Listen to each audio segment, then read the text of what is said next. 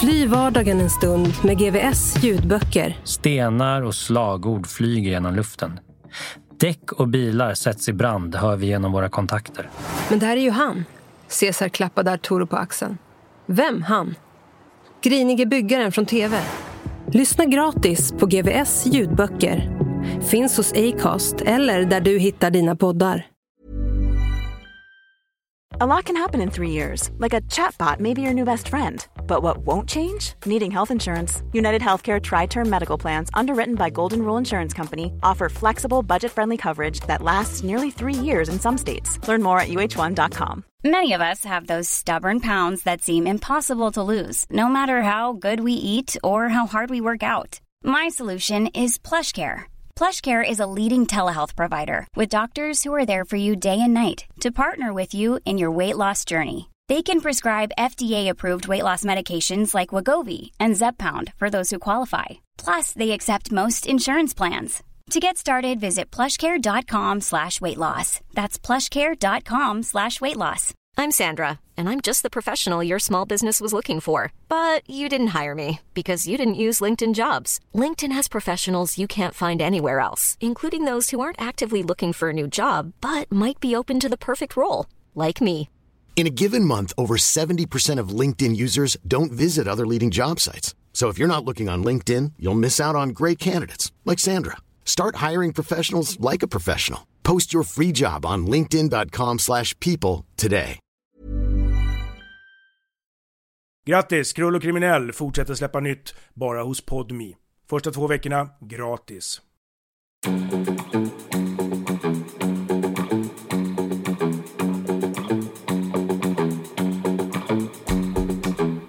Tysken som hade guldsmedsaffären i centrum förstod att jag hade bevittnat stölden och drog med mig in i butiken. Polisen var där på två röda. Min mamma blev nästan ihjälslagen för att de sölade. Men när en guldkedja blivit stulen var de där direkt. Han har sett allting och vet vem killen är, försökte tysken. Jag blånekade. Till slut lät polisen mig gå, med en uppmaning om att kontakta dem om jag hade information om tjuven. På vår gård låg en kebabrestaurang där Leo och ett gäng äldre killar brukade hänga. Hej, snorunge, kom hit! Vadå snorunge? skrek jag tillbaka. Lugn, sa Leo. Jag såg att snutarna frågade det en massa. Han visade belåtet upp guldkedjan som fram till för en timme sedan hade hängt i guldsmedsaffären. Och, sa jag. Vadå och? sa Leo och spände ögonen i mig. Vad frågade de och vad sa du? De hade ditt signalement. Jag sa att jag inte visste vem du var och att jag tror att du är någon som inte bor här. Och ägaren sa att du hade snott en klocka också. Va? Ja, han sa så till polisen. Den äckliga jäveln, skrek Leo. Jag har fan inte tagit någon klocka. Han vill bara ha mer pengar på försäkringen. Men bra att du höll käften. Kom ihåg att snutar är grisar och grisar pratar vi inte med. De äldre killarna garvade och gav mig ryggdunkar. Hej! ropade Leo till restaurangägaren. Gör en stor kebab och pommes till den här killen. Jag bjuder. Där satt jag sen vid de stora grabbarnas bord och åt gott. Leo sa att jag också skulle ha en likadan guldkedja en dag. Jag hade inte mått så bra sedan innan mamma blev misshandlad. Jag kände att jag hade blivit accepterad. Jag kände tillhörighet. Jag var tvungen att leta upp någon att skryta för och gick mot mitt gamla bostadsområde. Jag hittade Mika Å och Mika H i kojan som vi hade byggt som små. Ni kommer aldrig att tro vad jag har varit med om idag, sa jag. Vad? svarade bägge två. Rösterna lät sluddriga. Vad är det där? frågade jag och pekade på Mika Ås tröjärm. Han skickade mig burken. Butangas för tändare, stod det på den. Vad fan är det här? Vad håller ni på med? Tryck in den i käften mellan tänderna. Sen andas du in djupt, sa Mika Å. Va? Verkligen inte. Jag tänker fan inte boffa gas. Vad är det med er? Pröva nu. Jag tog plastmunstycket mellan tänderna och tryckte. Kinderna blåstes upp som ballonger. Jag hade glömt att andas in samtidigt. Ta ett djupt andetag nu, sa Mika Å. Hostan kom omedelbart. Kräkreflexerna också. Jag tog fler och djupare andetag. Hur känns det? hörde jag Mika Å fråga med en röst som lät avlägsen. Allting gick plötsligt i slow motion. Jag la mig på rygg och hela världen snurrade. Skogens ljud och kompisarnas skratt ekade i mitt huvud. Molnen gick inte längre tvärs över himlen, utan snurrade runt okontrollerat. Till och med solen tycktes skina klarare. Ska du ha mer? frågade Mika H. Hit med burken, svarade jag. Jag låg kvar på rygg och tänkte på allt som hade hänt under dagen. Jag hade varit med om något spännande. Jag hade fått de äldre grabbarnas godkännande. Och nu låg jag här med mina bästa vänner. Jag kände mig som den lyckligaste människan på jorden. Butangassniffandet spred sig som en löpeld genom vår förort. Alla i min bekantskapskrets mellan 12 och 16 år boffade. På rasterna mellan lektionerna skickades burken runt mellan de som ville fly vardagen. De värsta av oss hade burkar i tröjärmarna även på lektionerna. Vi turades om att föra oväsen så att kompisen på andra sidan klassrummet kunde dra i sig gas.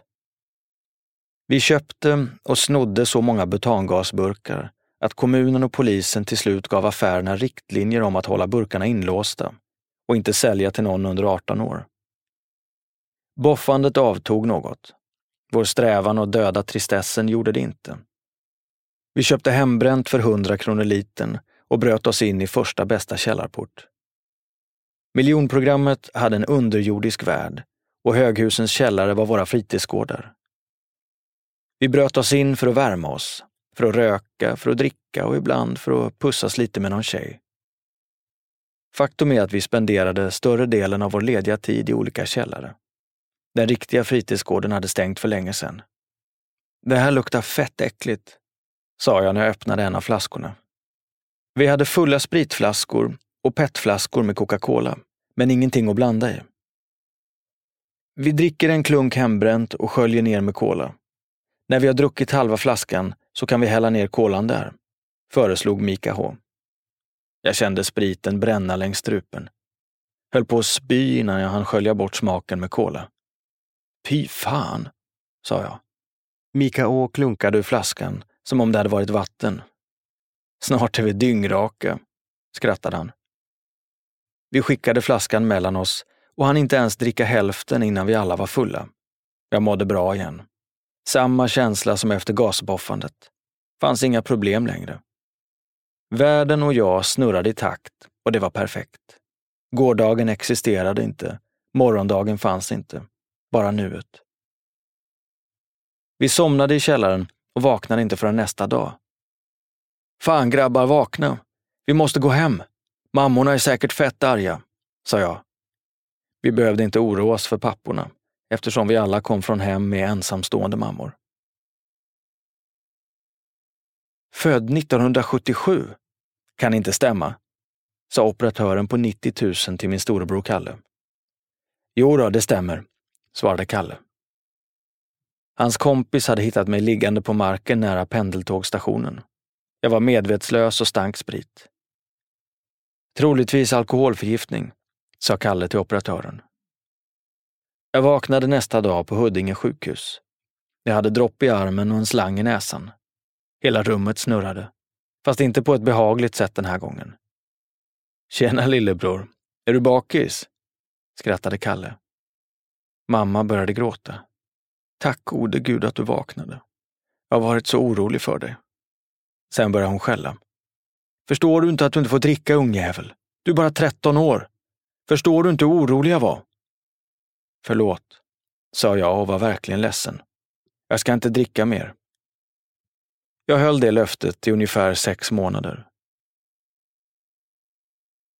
Jag vägrar att ha den där eleven i min klass något mer, sa min klassföreståndare och pekade på mig. Vi befann oss på rektorns kontor. Min klassföreståndare, min mamma, rektorn och jag. Jag hade hamnat i bråk igen. Jag gick i sjätte klass och det hade hunnit bli ganska många slagsmål. De vuxna förhandlade utan att rådgöra med mig och kom fram till att jag skulle vara ledig några veckor. Under tiden skulle kommunen hitta en ny skola åt mig. En skola som jag skulle kunna anpassa mig bättre i. Mamma var som vanligt besviken. Hon var trött på samtalen med skolledningen och trött på mitt bråkande. Jag var också trött på det. Att vinna ett slagsmål gav ingen glädje. Det var bara en ventil. Så vad ska vi göra nu? frågade mamma. Spelar ingen roll. Vi väntar väl på att jag får börja i någon ny skola, svarade jag. Och sen fortsätter samma gamla vanliga, eller? Det märker vi väl då. Den nya skolan låg i Dalarö. Precis som Jordbro ligger Dalarö i Haninge kommun. Men att komma dit var som att resa till en helt annan värld. Jordbro var höghus, centrum och sociala problem. Dalarö var skärgård, hamn och harmoni. Allting var idylliskt. Som en scen tagen ur Vi på Saltkråkan. Jag hade tröttnat på att gå hemma och vara entusiastisk. Första dagen i nya skolan klädde jag mig i det bästa jag hade. Hängselbyxor. De häftigaste jeans du kunde ha på den tiden. Hängslena hade jag självklart inte över axlarna, utan hängandes längs med låren. Jag var ju en tuffing och det var viktigt att det syntes. Men det mesta var annorlunda på Dalaröskolan. Allt som allt fanns det kanske 60-70 elever och i min klass bara 10. Atmosfären var lugn. Det tog flera veckor innan jag hamnade i mitt första slagsmål. Två killar ville testa den nya eleven. Jag lyckades få in två smällar på den större av dem och med det så var slagsmålet avklarat. Jag kände inte ens för att slänga ner honom på marken och sparka. Redan på eftermiddagen var vi kompisar. Otänkbart i Jordbro. På rasterna spelade vi fotboll. Även på fotbollsplanen ville de testa vad jag gick för. Men det räckte att jag visade den fint som Peter hade lärt mig, så var jag välkommen. Jag insåg att jag inte behövde leva upp till något bara för att jag kom från Jordbro. På Dalaröskolan var det inte tufft att slåss. Den som var tuff där var den som gjorde läxorna och skötte sig. Jag började också göra mina läxor igen och för första gången på länge kändes livet rätt bra. Snart hängde inte hängslena över låren längre. De satt på axlarna som de skulle. Efter skolan brukade vi hänga på den lokala pizzerian medan vi väntade på bussen. Mamma hade inte så mycket pengar, men hon brukade sticka till med en femtiolapp då och då, så att även jag kunde få äta pizza med skolkamraterna ibland. Kompisarna förstod att jag inte hade lika mycket pengar som dem, men retades inte eller gjorde någon grej av det. Kanske kände de inget behov. I Dalarö var husen feta och det stod två bilar på varje garageuppfart. I småbåtshamnen kunde man känna doften av havet och saltsmaken i munnen. Det var lugnt och rofyllt. Jag ville också ha det livet. Istället för en liten lägenhet i ett höghus mittemot Jordbro station. I samma kommun, men ljusår bort. Sexans skolavslutning ägde rum i Dalarö kyrka. Sommardagen var vacker. Idas sommarvisa och Den blomstertid nu kommer spelades. Avslutningen speglade min tid där. Lugn och harmonisk. Den blev också ett avsked. Dalaröskolan var för liten för att ha ett eget högstadium och eleverna gick vidare till Ribbyskolan i Västerhaninge. Jag fick frågan om jag ville följa med eller om jag ville börja i Jordbromalmsskolan. Jag tänkte att det bara var en stations skillnad med pendeltåget och svarade att jag ville tillbaka till min gamla klass. Jordbromalmsskolan låg i anknytning till Jordbro centrum. Jag kände de flesta i min årskurs och trivdes med att vara tillbaka bland vänner. Men med gamla vänner kom gamla vanor. Vi skolkade, slogs, snattade och rökte cigaretter utanför skolan. Det var helt enkelt så man gjorde i Jordbro. En del av mig ville sköta skolan och plugga. Särskilt matematik som jag alltid hade haft lätt för. Men kompisarna lockade mer. Och med kompisarna följde bus och alkohol. I åttonde klass hade jag gjort mig omöjlig och det bestämdes att jag skulle flyttas till Ribbyskolan, till samma klass jag gått i på Dalarö. Men det var som att det redan var för sent. Jag ångrade att jag inte hade följt med klassen redan från början. Nu hade tiden gått förlorad. Motivationen var borta och ersatt av frustration. I Ribbyskolan kunde man hitta mig överallt, utom i klassrummet.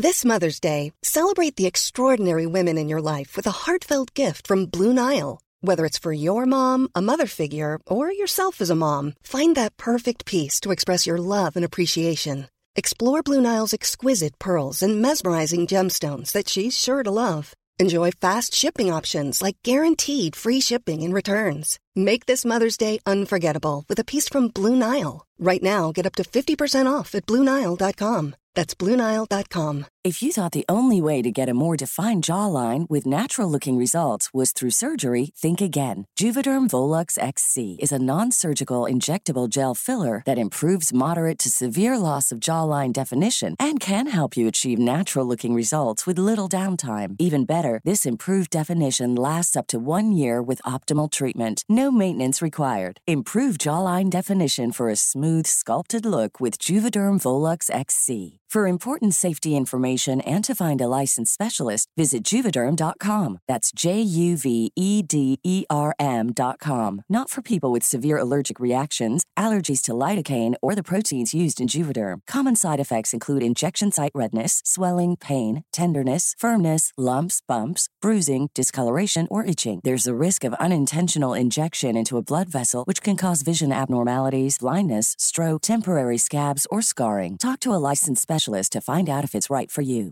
I'm Sandra, and I'm just the professional your small business was looking for. But you didn't hire me because you didn't use LinkedIn jobs. LinkedIn has professionals you can't find anywhere else, including those who aren't actively looking for a new job but might be open to the perfect role, like me. In a given month, over 70% of LinkedIn users don't visit other leading job sites. So if you're not looking on LinkedIn, you'll miss out on great candidates like Sandra. Start hiring professionals like a professional. Post your free job on linkedin.com slash people today.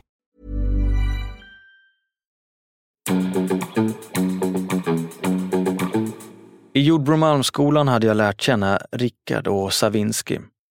De var ett år äldre än mig och lärde mig allt möjligt som inte var tillåtet.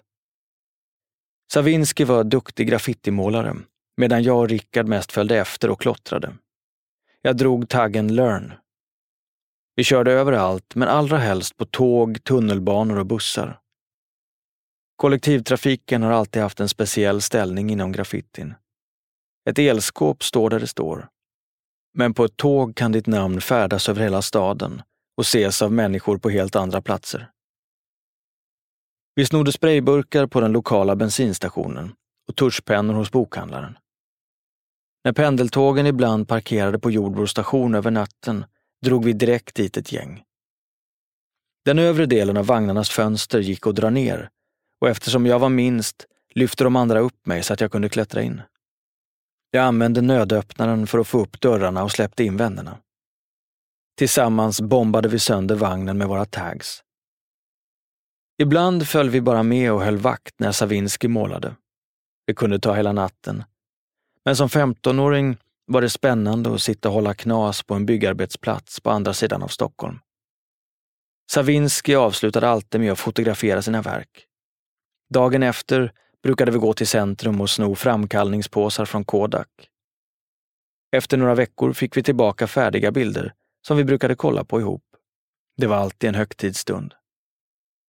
Den vecka jag skulle sluta åttan invigde Rickard och Savinski mig i sin plan att göra inbrott i Jordbromalmsskolan. Målet var inte att stjäla något. Målet var att klottra ner skolan fullständigt. Rickard och Savinski gick ju i nian och på grundskolans allra sista dag, innan avgångseleverna skulle skingras, ville de se skolkamraternas miner och rektorns reaktion. De frågade om jag ville vara med. Jag behövde bara en sekunds betänketid för att tacka ja. Vi kör dagen innan skolavslutningen. Då hinner de varken tvätta bort något eller flytta på avslutningen, sa Savinski. Vi tog oss in genom en sidodörr och gick metodiskt genom korridorerna. Vi bröt oss inte in i klassrummen men bombade sönder väggar, dörrar och skåp fullständigt. Det fanns knappt några lediga ytor att klottra ner när Savinski fick en idé. Ska vi bryta oss in i rektorns rum? Vi sparkade in dörren och skred till verket. Vi hade alla suttit i det där rummet otaliga gånger och lyssnat till rektorns snack och alla tillrättavisningar. Savinski slog sig ner i rektorns stol och höll en förmanande utläggning om det olämpliga i det vi höll på med. Det är väldigt olämpligt att klottra sönder skolan på det här viset. Vi skrattade så vi grät. Det hade gått kanske 15 minuter när vi hörde ljudet från walkie-talkien. De burkiga rösterna när snutarna snackade med varandra och spraket mellan replikväxlingarna gick inte att ta miste på. Det var knas. Sakta smög vi oss tillbaka genom korridorerna mot sidoentrén vi brutit oss in igenom. Polisernas röster kom närmare. Troligtvis hade rektorns rum varit larmat. Vi kikade runt hörnet mot sidoentrén. Snutar överallt. Fan, tänkte jag. Nu torskar vi. Sen såg jag Stippe. Stippe var två år äldre än mig och vi var bekanta men inte så mycket mer. Hans föräldrar var från Kroatien och hade flyttat till Sverige vid ungefär samma tid som mina. Han var en hasslare med gott hjärta, blåste aldrig någon, men gjorde alltid pengar och var respekterad av alla. Egentligen borde jag inte ha blivit förvånad.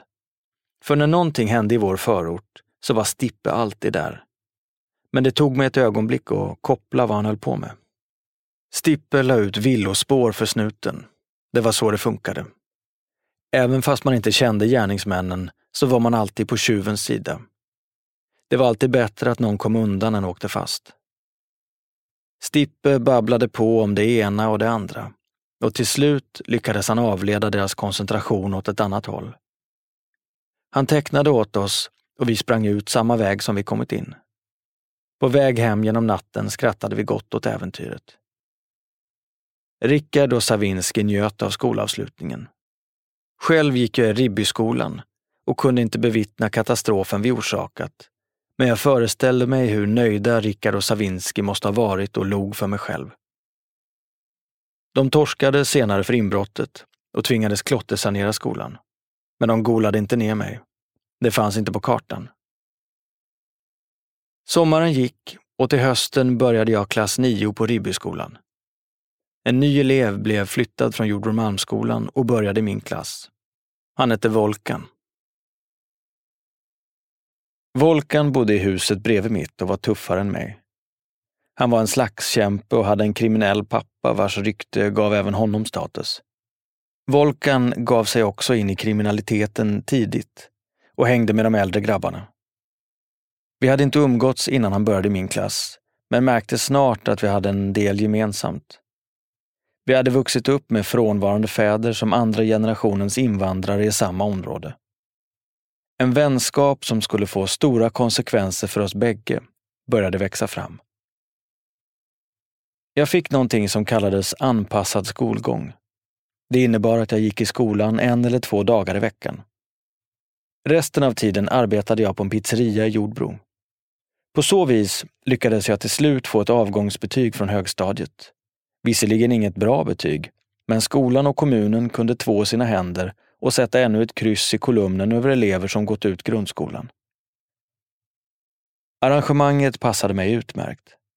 Lönen var skit och betalades svart, men jobbet var kul och jag slapp be mamma om fickpengar.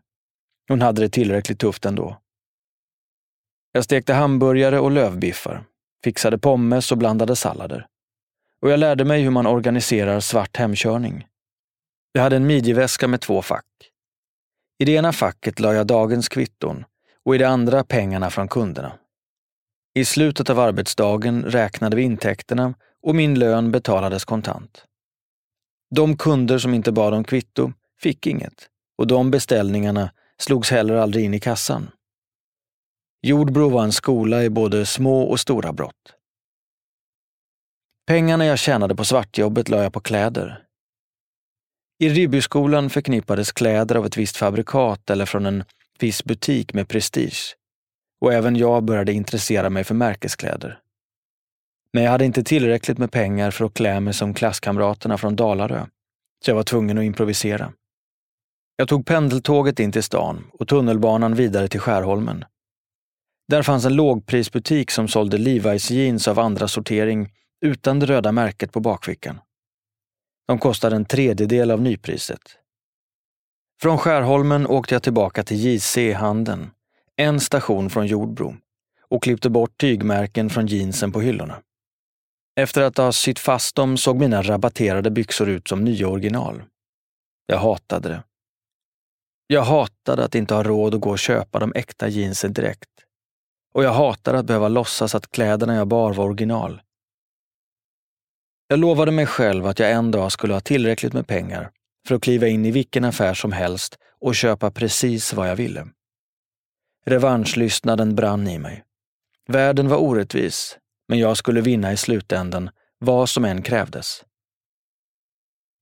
När jag berättade om jeanstricket för min kompis Joel skrattade han bara. Joels mamma var ordentligt nedgången på schack och han hade tvingats lära sig att skaffa det han behövde på egen hand. Han föreslog att jag skulle skippa Skärholmen och gå direkt på det jag ville ha. På Joels initiativ drog vi till JC i handen ihop. Jag hade föreställt mig att vi skulle stjäla på det traditionella sättet. Två par jeans från hyllan, rycka larmet till provrummet och dra på det ena paret under våra egna byxor. Och därefter lägga tillbaka det andra paret så att personalen ser. Så mycket jobb för ett par jeans, sa Joel. Vad hade du tänkt dig då? frågade jag. Joel gick direkt till hyllan och lyfte ner åtta par jeans. När kassörskan tittade bort lyfte han bara jeansbunten över larmbågarna och lämnade affären. Jag kunde knappt tro mina ögon, men följde hans exempel och plockade också ner en bunt på åtta par. På vägen hem spred sig en känsla av tillfredsställelse i kroppen. Inga fler långa tågresor för jeans av andra sorteringen. Inget mer nål och tråd. Inga fler lågprisbutiker. Hej, Janne Ranninen här. Tack för att du har lyssnat på min bok. In och lyssna på nästa avsnitt som kommer imorgon.